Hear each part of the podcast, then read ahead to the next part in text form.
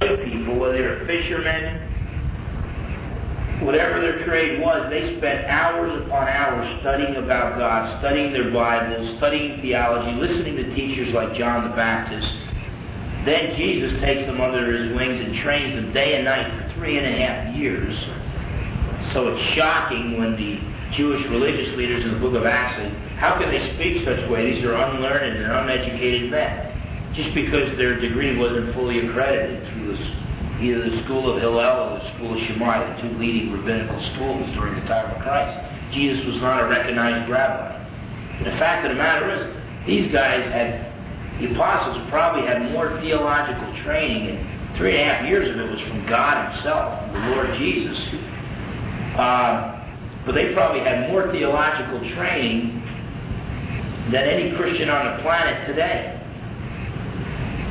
Uh, the reason why God has complex things like this in His Word uh, that He expects even the Christian layperson to know is because we, we, you know, supposing you're, supposing you're a lady and your husband's in war in combat, and he writes letters to you. And somebody comes to your house and sees all these unopened letters just laying on the floor, a couple of them in a trash can, but none of them have been opened. And then this lady tries to say, Well, I love my husband, I just don't feel like reading his love letters. Um, the Bible is God's love letter to us. And we claim, you know, we're real serious Christians and this and that and blah, blah, blah. Yet none of us want to get really grounded in His Word. In fact, we've got a lot, a large segment of the church suffers from anti-intellectualism, where if you study God's Word too much, as if there could be such a thing. And if you're really trying to understand even the difficult passages, they act like you're carnal. You just got to believe by blind, mindless faith and not look into these things. It's very carnal, very egotistical. Again, no. God was, you know, God did not give us a trap. He gave us a very big book, and some areas in this book, like Romans chapter 9, and uh, John chapter 10. Some of the things in this book are very, very complex. And God does not expect only the preachers to thoroughly know His Word. He expects all Christians to thoroughly know His Word. That's why the preachers are supposed to thoroughly know it, so that they can go out and train others. And there's no, no such thing as a person who's totally mastered the Bible. But the fact of the matter is, uh, we should be able to explain even difficult passages like this. And so uh, there's no justification for the idea uh, that men can become gods uh, someday. Uh, by the way, in that passage, uh, even if you gave the Mormon the benefit of the doubt, it wouldn't prove what the Mormon is, is trying to teach. Um, the Mormon is trying to teach that Mormon males can become gods someday. Uh, God there calls these guys gods while they're still living. So it wouldn't teach that eternal progression. If it was taken literally, it would teach that they were gods. Of course, all the evidence is against that. They're not gods, they're even they're hellbound sinners. Uh, but it doesn't it doesn't justify the Mormon doctrine of eternal progression one way or the other. Uh, Isaiah 14, 12 to 14, God is slamming the king of, of uh, is it Tyre or Babylon there? Get confused with Ezekiel 28. Take it. Isaiah 14, 12 to 14, Ezekiel 28. Uh, God slams both the king of Tyre and the king of Babylon. And as he's slamming them, he says things about them that would be impossible uh, if these guys were merely human. And so what he's basically saying is the real king of Babylon is Lucifer. The real king of Tyre is Lucifer. Um, talks about Lucifer being in the garden. I can get the word Lucifer from one of these two passages the morning star, um, that Lucifer was in the Garden of Eden, and that his big sin was he wanted to be like God. He wanted to sit enthroned and receive worship and replace God, basically.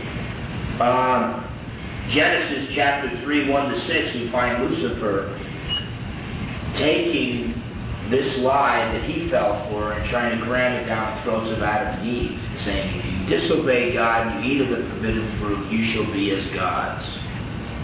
So the lie of garden, Mormonism starts out with the Book of Mormon.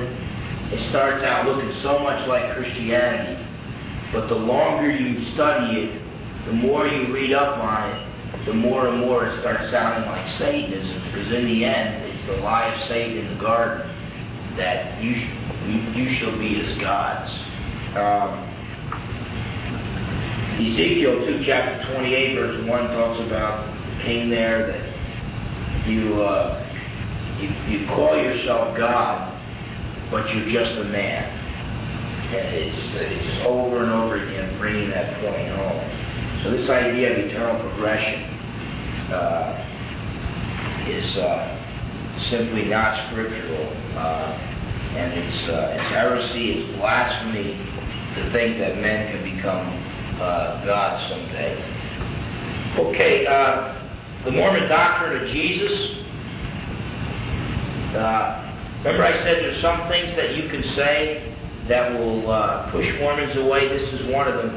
Uh, Mormons do teach that Jesus is the spirit brother of Lucifer, but they don't like when people tell them, remind them that. Okay, it really, really ticks them off. Yeah, you might just push them out of your house. But see, more anybody has anybody here ever seen Ed Decker's uh, cartoon of uh, what is the name of the God Makers? Uh, he's a former Mormon, and uh, it showed Mormonism is kind of like a science fiction story. And you had God the Father with a body, and He was going to create the planet Earth, and He was going to be the God of this planet. And He wanted uh, to come up with a way to, to, to save mankind, people on this planet. He wanted to just make up this big arbitrary, you know, human history and salvation for mankind. And so Lucifer threw in his, he had all these spirit sons, and Lucifer was one, and Jesus was another. And Lucifer said, You know, I've got an idea.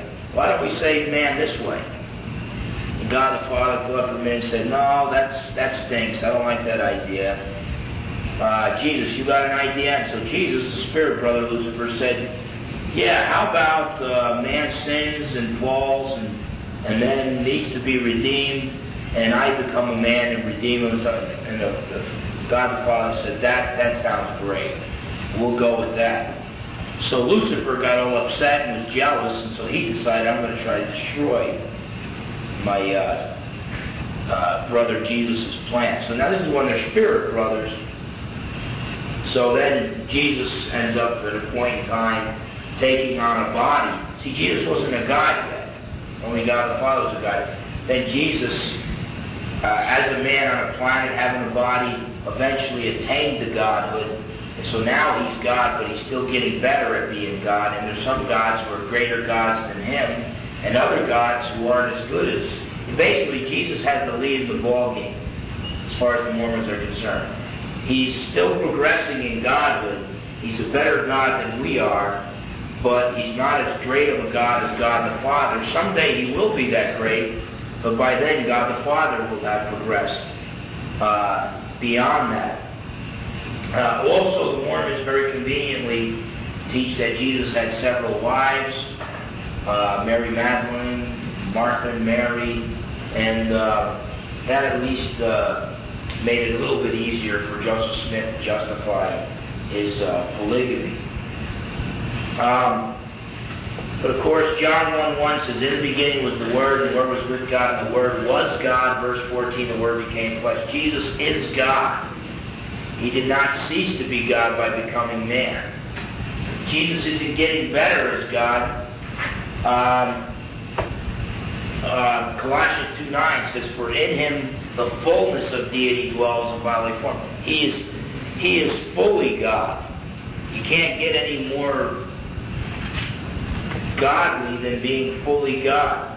Uh, Hebrews 13a says Jesus Christ is the same yesterday and today and forever.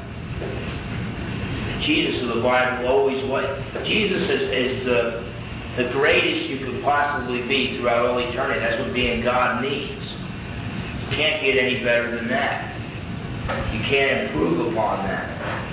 Um, and then Colossians 1 15 to 17 tells us that not only did Jesus create the earth and the physical universe, but he created all things, both visible and invisible.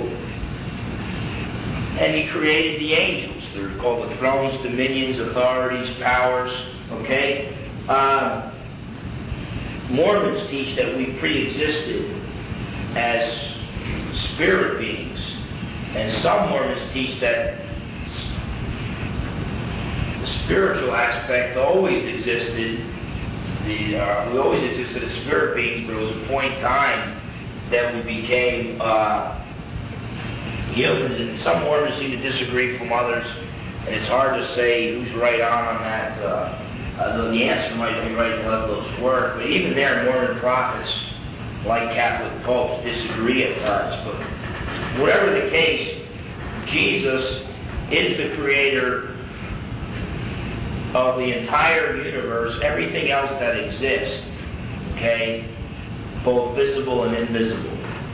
That is not the Mormon Jesus. The Mormon Jesus is uh, just one of multitudes of men uh, who progress to godhood and are getting better uh, at godhood as time goes on. Okay, uh, let's let's stop there and take a ten minute break, and then that'll give us uh, then that'll give us an hour and five minutes to finish up. Okay. Okay, uh, we're on the uh, doctrine of the Bible. Uh, let me see how much time I got uh, Doctrine of the Bible. According to Mormons, the Bible is, is not the final word of God, and so they had more sacred books. We talked about in the Book of Mormon, Doctrine and Covenants, Pearl of Great Price, uh, the Journal of Discourses. So according to them, it's not the final word. They had more sacred books, or what they think, what they call sacred books. Um, and then, of course, if their books conflict with the Word of God, the Bible, they say, well, the Bible uh, just wasn't translated correctly here, okay, or it wasn't copied correctly here. Um, Ephesians 2.20 tells us that the church was built upon the foundation of the apostles and Jesus Christ being the chief cornerstone, the apostles and the prophets. So you, you have basically the early church, Jesus and the apostles, they acknowledged the Old Testament as God's Word. And then you have the New Testament apostles, and prophets, and they were recognized as being apostles sent out from Christ himself. Uh, but when we read John 14, 15, 16, that deals with the Trinity, you also find that Jesus said the apostles would be his witnesses because they had been with him from the beginning. The beginning of his ministry, baptism of John the Baptist, till the end, till the to his death and resurrection and all. Uh, and also because he was promising that the Holy Spirit would guide them into all the truth, would uh, bring to the remembrance all that Jesus told them. It's all in John 14, 15, 16. See, Jesus said it too in Mark 13, 31. Jesus said, Heaven and earth will pass away, but my words will not pass away. So Jesus promised to preserve his word for generations. Well, how do you think he would preserve his word? They didn't have videos back then. They didn't have tape recorders back then. Well, he's probably going to preserve it the same way they preserved his word in the Old Testament. And that was in written form. And then John 14, 15, and 16 tells us that Jesus was going to send the Holy Spirit. He would guide the apostles into all the truth, bring to the remembrance all that Jesus taught them, um, would teach them future things, things to come. Okay? And so basically, Jesus uh, would preserve His Word through the power of the Holy Spirit and through the apostles, His authoritative witnesses to the world. Once the apostles are off the scene, you know, it's like even they talk in Acts chapter 2, verses 41 and 47. The early church was gathered around the apostles' teaching. Well, if you're a New Testament church today, you're still gathered around the apostles' teaching. Okay? Um, once the apostles are off the scene, the authoritative witnesses are gone. That's why Jude could say in Jude 3, uh, contend earnestly for the faith once for all delivered to the saints.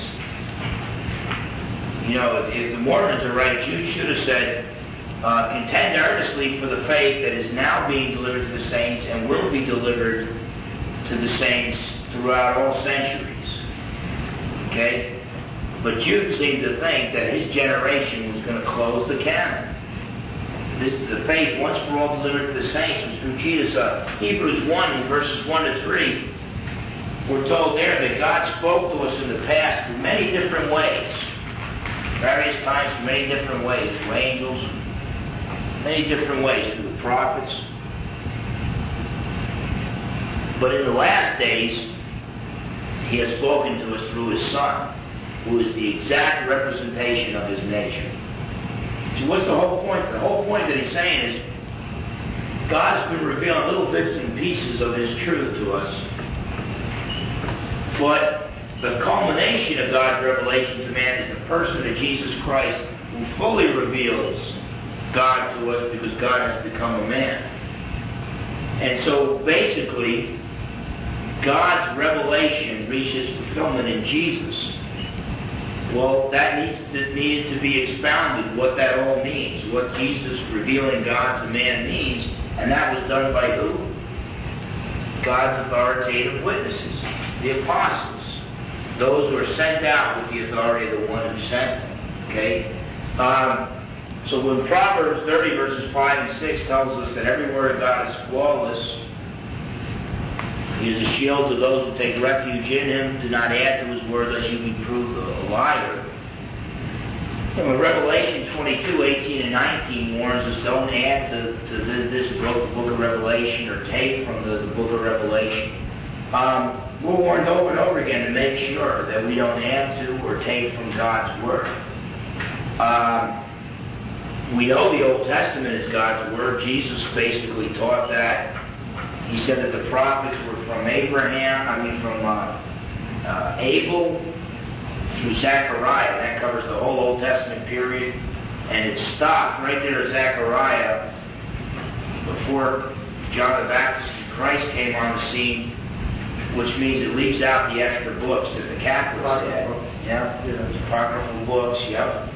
And uh, but he accepted the Old Testament and he basically promised the New Testament and told us that through the apostle it comes out. Everything else that we read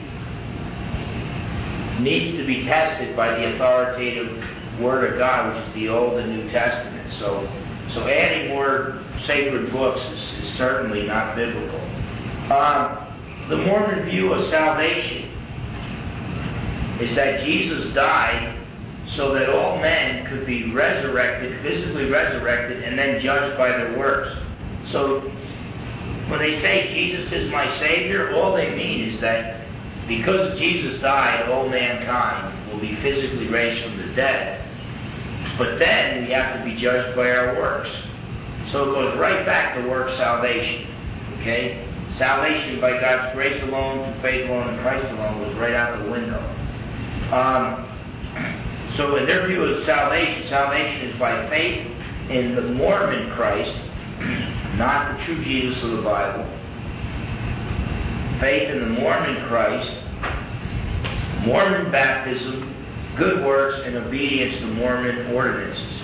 And when you look at the scriptures, uh, Ephesians 2, 8, 9 tell us for by grace, that's God's charity, God's unmerited favor, for by grace you have been saved through faith, And that not of yourselves is the gift of God, not as a result of works that no one should boast. Faith means to trust in, to rely upon. And so we're saved as a gift by God's grace through trusting in Jesus alone for salvation. And that's the true Jesus of the Bible. That's why Jesus could say in John 14, 6, I am the way and the truth and the life. No one comes to the Father but through me. John 3, 16 to 18 is very clear that God loved the world so much that he sent his Son to die for us so that everyone who believes in him would not perish but have eternal life. Those who don't believe in him remain condemned. Those who do believe with him, believe in him, are saved. But the purpose of God sending Jesus to earth was not to condemn the world, we were already condemned, but to save the world through Jesus. Uh, Romans 3.10 tells us that there is none righteous, no, not one. So we're all sinners. And Romans 3.20 to 23 tells us that we're not saved by the law. No one can justify themselves in God's sight by obeying the law. Rather, through the law, we become conscious of sin. And that all have sinned and fall short of the glory of God. And that uh, the only way for us to be saved is by trusting in Jesus for salvation. Romans 6.23 tells us that the wages of sin is death, but the free gift of God is eternal life in Christ Jesus our Lord. So we earn eternal death by our sinfulness. Um, but the free gift that God gives to us is eternal life through Jesus. Now let me say this about God's law. Okay? God's law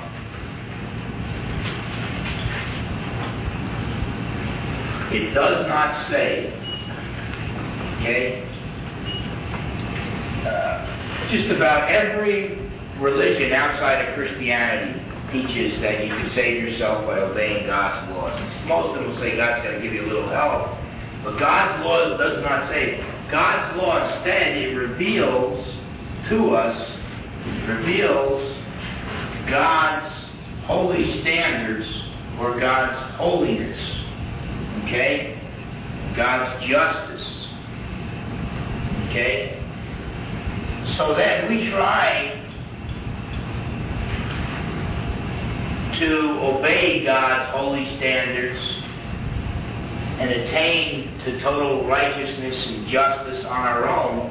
And what happens is we fall short. So God's law not only reveals God's holiness, but it reveals my sinfulness. It reveals man's sinfulness. Therefore, the law reveals the gap between man and God. Gap that can only be bridged by God. Therefore, the law reveals man's need for God's salvation.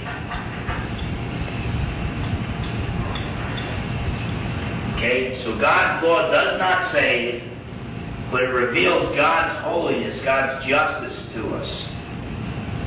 Because we fall short when we try to obey God's laws in our own strength, it reveals man's sinfulness. So it reveals the huge gap between man and God, a gap that only God can bridge. So it reveals to man God's uh, man's need for God's salvation. That's why Paul in Galatians could call the law uh, a, a tutor a substitute teacher intended to lead us to Christ. Okay? Um, 1 Peter 2.24 and, and 3.18, it tells us that Jesus died on the cross for our sins. He bore in his body our sins on the cross. He took our punishment for us. Uh, basically, uh, Jesus died as our substitute sacrifice. All the animal sacrifices in the Old Testament could not save, the book of Hebrews tells us. No one is saved by animal bloodshed. But they pointed forward that someday, see, when a guy performed an old te- uh, sacrifice in the Old Testament, he's supposed to be doing it believing that this is an expression of my trust in God and my belief in His promises that someday He will send the Messiah, the perfect sacrifice, who will die for my sins. And uh, all sin is rebellion against God, and God is the ultimately worthy being. There, therefore, even the smallest sin is deserving in the, of the ultimate punishment. And you can't get any worse than the eternal separation from God, the eternal flames of hell. So, when everything is said and done, the only worthy sacrifice for our sins would have to be, that substitute sacrifice would have to be an ultimately worthy sacrifice. Hence, uh, God is the only candidate that could be our, our substitute sacrifice. But there's a problem. God can't be sacrificed. God can't die unless he becomes a man. And so that's what Hebrews chapter 2 verse 9 and Hebrews chapter 2 verse 14 tell us, that in order to suffer and to die for us, uh, God had to become a man. God, the second person of the Trinity, had to become a man to be the substitute sacrifice for us. That's why John the Baptist could see Jesus and say, Behold the Lamb of God takes away the sins of the world. Uh, you know, literally millions upon millions of lambs and animals have been sacrificed throughout the, the history of the Jewish nation and Jewish faith. And John the Baptist goes messianic. He was waiting for the Messiah. When he saw Jesus, God revealed to him that this is the ultimately worthy Lamb of God uh, who would take away the sins of the world be that substitute sacrifice that would die for our sins. Matthew 19, 25 to 26, everybody remembers how, oh yeah, it's so hard for a rich man to get to heaven. It's as hard as it is for a camel to pass through the eye of a needle. And we like to talk about that because none of us are rich. But we forget verses 25 and 26. The apostles thought, well, if it's that hard for a rich man to get to heaven, how are we going to get to heaven? So they asked Jesus, well, how can man be saved? And Jesus responded in Matthew 19, verse 26, This is impossible for man, but all things are possible with God. In other words, man can't save himself. If man is going to be saved, he's got to look to God to provide the salvation for him. Okay? Um, by the way, as we get, we've gotten pretty in depth on salvation, on Christ's deity. When we get to the other cults, we're just going to refer you back to so that we don't go over the same ground over and over again. Although that would be a good thing to constantly go over the deity of Christ and and salvation, but because of limited time, that would be something you can do in your own time throughout your walk with the Lord and your ministry. Romans 11:6, Paul says, "But if it is by grace, it is no longer on the basis of works. Otherwise, grace is no longer grace." So what Paul is saying is salvation is either a free gift or it's earned. It can't be both. And uh, the Bible teaches it's by grace. It's not something we can earn. Okay, the next doctrine of Mormonism that we need to refute is the idea that we existed as spirit beings before our conception. Uh, Zechariah 12.1 is a little bit tough, a little vague. Says that God formed our spirits in us when uh, we were conceived, basically. But, um, but I think what's more clear is John 8, 23 and 24. Jesus said, I'm from above, you're from below. Now, if, if Mormonism is true, everybody's from above. Okay, you understand the point there. If, if Mormonism is true, we were all spirit beings, we're all from above. But Jesus said, I'm from above, you're from below. And unless you believe that I am God, you will die in your sins, is basically what he said. We break it down in plain English, but uh, but Jesus is saying we're from below. Our origin is not from heaven as spirit beings. Our origin can be traced to our conception in the wombs of our mothers. Colossians 1 15 to 17, not only did Jesus create the physical universe, but he created, created all the invisible things that exist as well. The only uncreated things that always existed the Father, Son, and Holy Spirit, the, the three person God. And so Jesus created the invisible realm as well as the visible realm. So uh, the idea that we always exist as spirit beings is just simply not the case. Uh, again, you do have some Mormons who, who act like we eternally existed as spirit beings and the spiritual realm was not created at all. And then other Mormons would say, well, no, there were, you know, God did create the spiritual realm as well. But I, I think, I think the, uh, the more consistent view is that the spirit realm is eternal, but uh, uh, as far as Mormonism goes, it's really a tough one to call. Um, the denial of the virgin birth. Mormons, here's another thing. If you tell this to a Mormon that they, they deny the virgin birth, they'll, they'll get all upset with you. But they admit that God the Father was the one that got Mary pregnant. But they teach that God the Father had a body. They teach that God the Father came to earth to impregnate Mary. Now, if he has a body, you know, it doesn't take a brain surgeon to figure out that God the Father had to have physical intercourse with Mary in order to bring that about. And so that is a straight out denial of the virgin birth. Now, of course, um, John chapter 4, verse 24, Jesus said, God is spirit, those who worship him must worship in spirit and in truth, um, God the Father does not have a body. Luke 135 tells us, and, and Matthew 1, 24, 25, Mary was a virgin because, you know, uh, she was not, she did not have physical intercourse that caused her to get pregnant. And in the case of Jesus, she was a virgin. She had no relations with any, any man. God the Father miraculously uh, uh, conceived God the Son through her.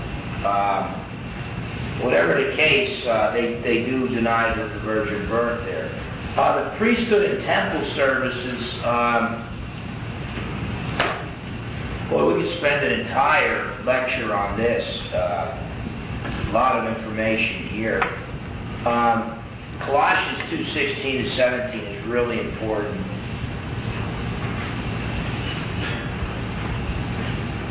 Colossians 2, 16 and 17. Paul says this, Therefore let no one judge you in food or in drink or regarding a festival or a new moon or Sabbaths, which are a shadow of things to come, but the substance is of Christ. You see, Jesus is the substance. The shadows are just the uh, the Old Testament laws, the Sabbath days, the priesthood, the temple service. That pointed to Jesus. Now that Jesus is here, we don't need those things uh, anymore. Um, it's not Jesus plus the law, it's Jesus alone. The law was there to point forward to Jesus. Now that Jesus has come, we no longer need uh, the ceremonial aspects uh, of the law. Uh, 1 Peter 2, 4 and 5, and Revelation 1, 6, those passages tell us that all believers, we make up a spiritual priesthood so that there's no physical, ritualistic priesthood that we're a part of. We don't have to have temple services or anything of that sort, okay? Um, we are a spiritual priesthood. Um, our bodies are temples of the Holy Spirit. Uh, the sacrifices we're told to offer, Romans 12, 1 and 2, that we're, we no longer offer dead animal sacrifices. Now we offer living human sacrifices. We offer our bodies as a living sacrifice to the Lord. We say, Lord, just work through me. Uh, 2 Corinthians uh, 5.15 said, And he died for all, that those who live should no longer live for themselves, but for him who died and rose again on their behalf. So we offer our bodies to the Lord Jesus by allowing the Lord Jesus to work through us. Okay? And uh, and that's the sacrifice of the Lord. No longer dead animal sacrifices. Um, 1 Timothy 2.5 tells us there is one God and only one mediator between God and men, the man Christ Jesus. A mediator is a priest, a go-between. We only have one mediator. This is one of the reasons why I left the Roman Catholic Church. Uh, the idea that there are many uh, mediators between God and man is simply not biblical. Jesus, who is fully God and fully man, is the only go-between that we need. Um, that's why we don't have a ritualistic, uh, professional priesthood. That's why we call our, our pastors uh, shepherds and not uh, not priests. Um, and so there's a real uh, misunderstanding here uh, in Mormonism. Look at Ephesians 2.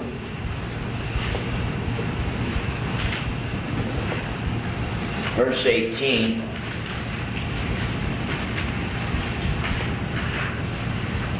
Ephesians 2,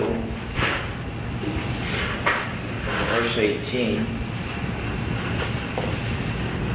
Paul's talking about both Jews and Gentiles who trust in Jesus. And he says, For through him, for through Jesus, we both have access by one Spirit to the Father. So he's saying we have access to God the Father through Jesus alone. Now, if Roman Catholicism is true, you got to go through the Roman Catholic priesthood to get to God. It's, it's the graces of Christ, Roman Catholicism says, but it's the priest through the sacraments of the church that bring this, these saving graces to us. Uh, if Mormonism is true, it's the Mormon priesthood that goes between man and God. To get to God, we've got to go through the Mormon ordinances. Okay? But the scriptures teach us through Jesus and through Him alone. And uh, um, the, the book of Hebrews the book of Hebrews is an excellent, it's a tough book to master.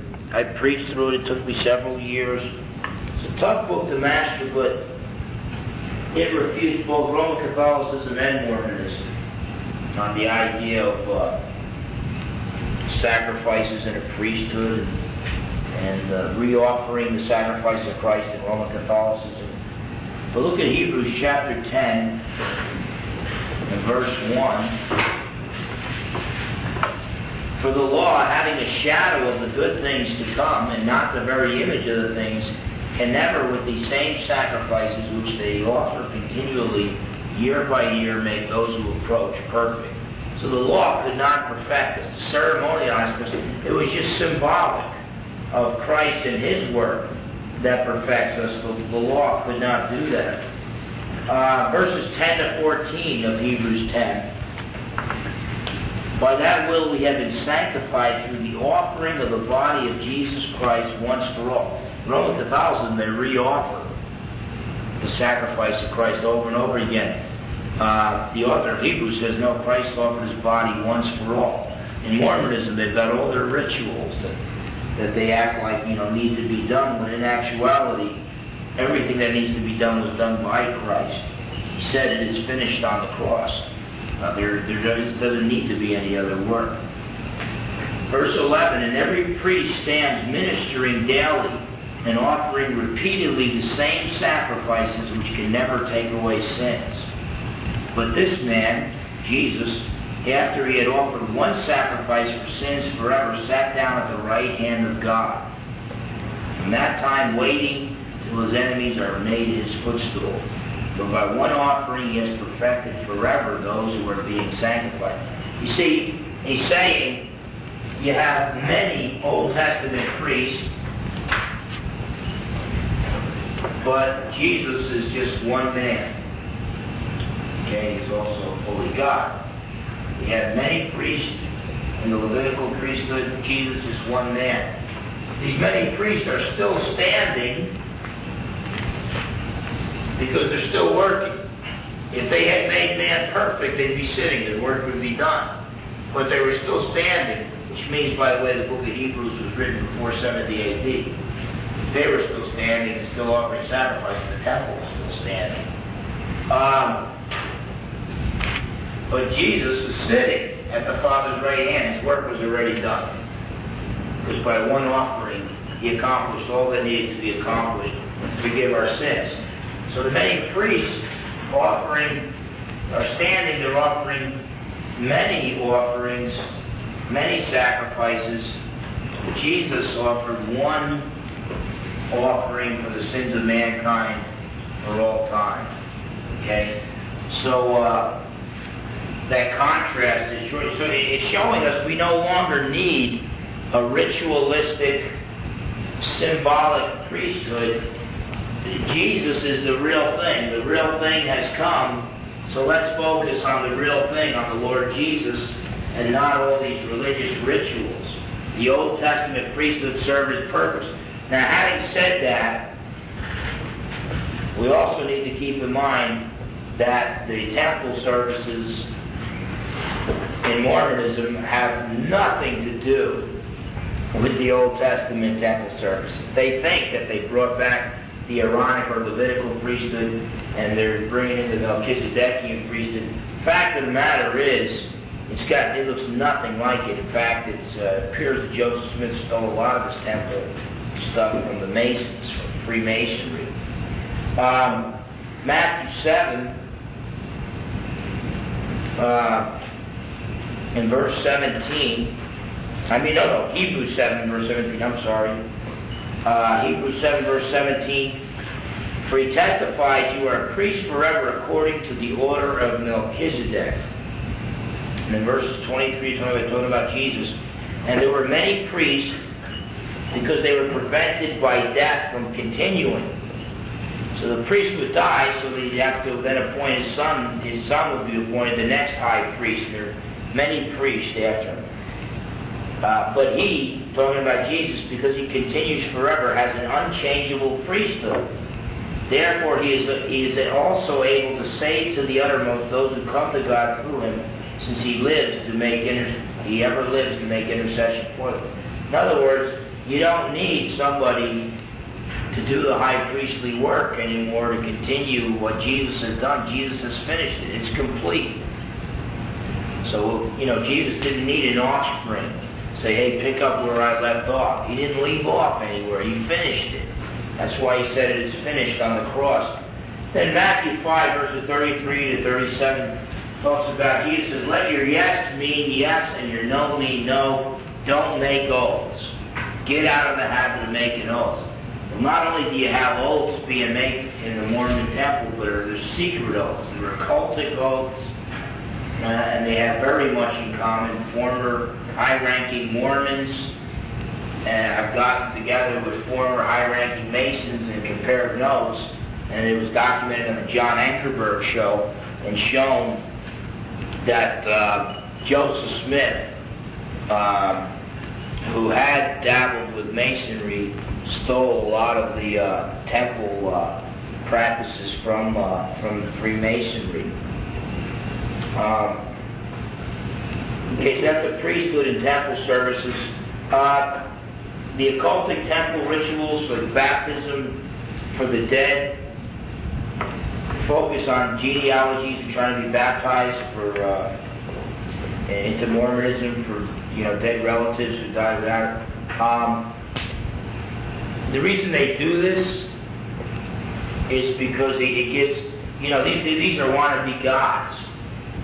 Some guy gets married with his Mormon wife in the temple, so he's going to be a god, and she's going to be the wife of the god. They wouldn't, they don't really call her a goddess though, but she's going to be the wife of the god, and they're going to have spirit babies and have their own planet, and then their spirit babies are going to get bodies, physical bodies on the planet, and they're going to decide how to redeem the people on that planet. And, and so it's really neat for them. They're going to play God and that type of thing. Um, but apparently, by being baptized in the place of dead relatives, that adds to the size of your kingdom, and it adds to the amount of power that you're going to have. So, um, there's all kinds of selfish reasons for wanting to go into their genealogies and find uh, forgotten relatives that they can then turn around and uh, be baptized for. But because of this, uh, some Mormons have actually gone to the extreme of trying to contact the spirits of deceased relatives, whether through seances or whatever. And it is, know, Mormonism starts out looking like Christianity, and the, the, the further you get into it, the higher up you go in the temple, it starts looking more and more like the world of the occult. Uh, but 1 Corinthians 15, 29, this is where they give their justification for baptizing for the dead. 1 Corinthians 15, verse 29. Paul's arguing for the that Jesus was has physically risen from the dead, and therefore he will someday physically raise his church from the dead, which the Corinthians had a hard time with because they were in, in Greece, and Greek philosophers like Plato had uh, had uh, rejected. They found the idea of a physical resurrection repugnant. The, the flesh is, is evil or not worth redeeming. Only the spirit is worth redeeming. Oh, okay, so uh, 1 Corinthians 15, verse 29, Paul's arguing for this, and he says, Otherwise, what will they do who are baptized for the dead?